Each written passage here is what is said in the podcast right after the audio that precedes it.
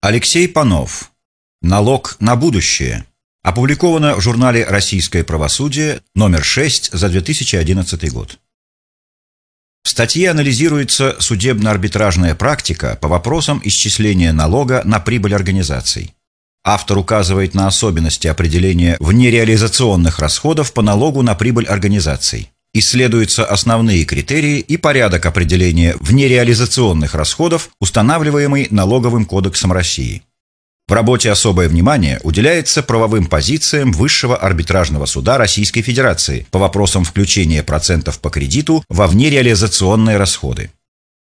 Весьма неоднозначно закончилось рассмотрение дела в Президиуме Высшего арбитражного суда Российской Федерации по вопросу включения процентов по кредиту во внереализационные расходы данного отчетного периода в случае, если такие проценты по договору уже начислены, но фактически их уплата предполагается на будущие периоды.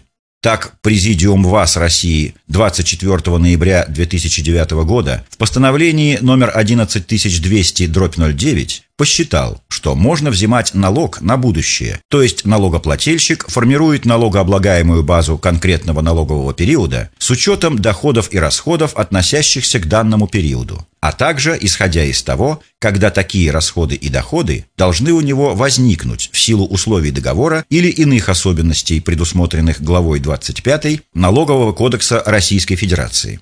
При этом факт реальной уплаты процентов не является определяющим при разрешении вопроса о моменте признания расходов в соответствии со статьей 272 Налогового кодекса.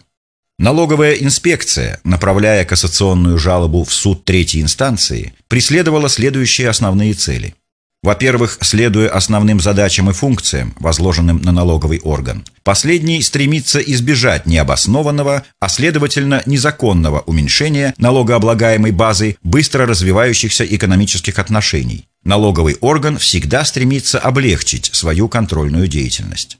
Одним из направлений административной реформы, отраженных в концепции, одобренной распоряжением правительства России от 25 октября 2005 года номер 1789-Р, начатой в 2006-2008 годах, в Российской Федерации является сокращение административных ограничений предпринимательской деятельности. В концепции указано, что действующие в настоящее время методы государственного контроля и надзора не в полной мере соответствуют задачам, поставленным перед соответствующими органами и обременительны для бизнеса. При этом отмечено, что система требований избыточна, непрозрачна и противоречива. Данные требования касаются и налоговых органов, чья контролирующая деятельность затрагивает бухгалтерский учет расходов и доходов любого малого, среднего и крупного бизнеса. Именно поэтому, по смыслу статьи 57 Конституции Российской Федерации, в системной связи с ее статьями 1, часть 1, 15, часть 2 и 3, 19, часть 1 и 2, в Российской Федерации, как в правовом государстве, законы о налогах должны содержать четкие и понятные нормы. С учетом этого в пункте 1 статьи 11 Налогового кодекса установлено, что институты, понятия и термины гражданского, семейного и других отраслей законодательства Российской Федерации, используемые в данном кодексе, применяются в том значении, в каком они используются в соответствующей отрасли законодательства, если иное не предусмотрено налоговым кодексом. Именно поэтому НК России установил, что все неустранимые сомнения, противоречия и неясности актов законодательства о налогах и сборах толкуются в пользу налогоплательщика. Пункт 7 статьи 3 Налогового кодекса.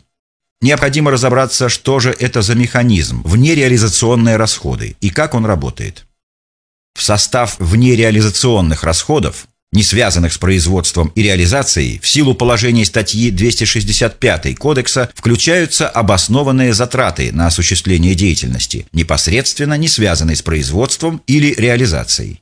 К таким расходам относятся в частности расходы в виде процентов по долговым обязательствам любого вида, том числе процентов, начисленных по ценным бумагам и иным обязательствам, выпущенным или имитированным налогоплательщиком, с учетом особенностей, предусмотренных статьей 269 Кодекса.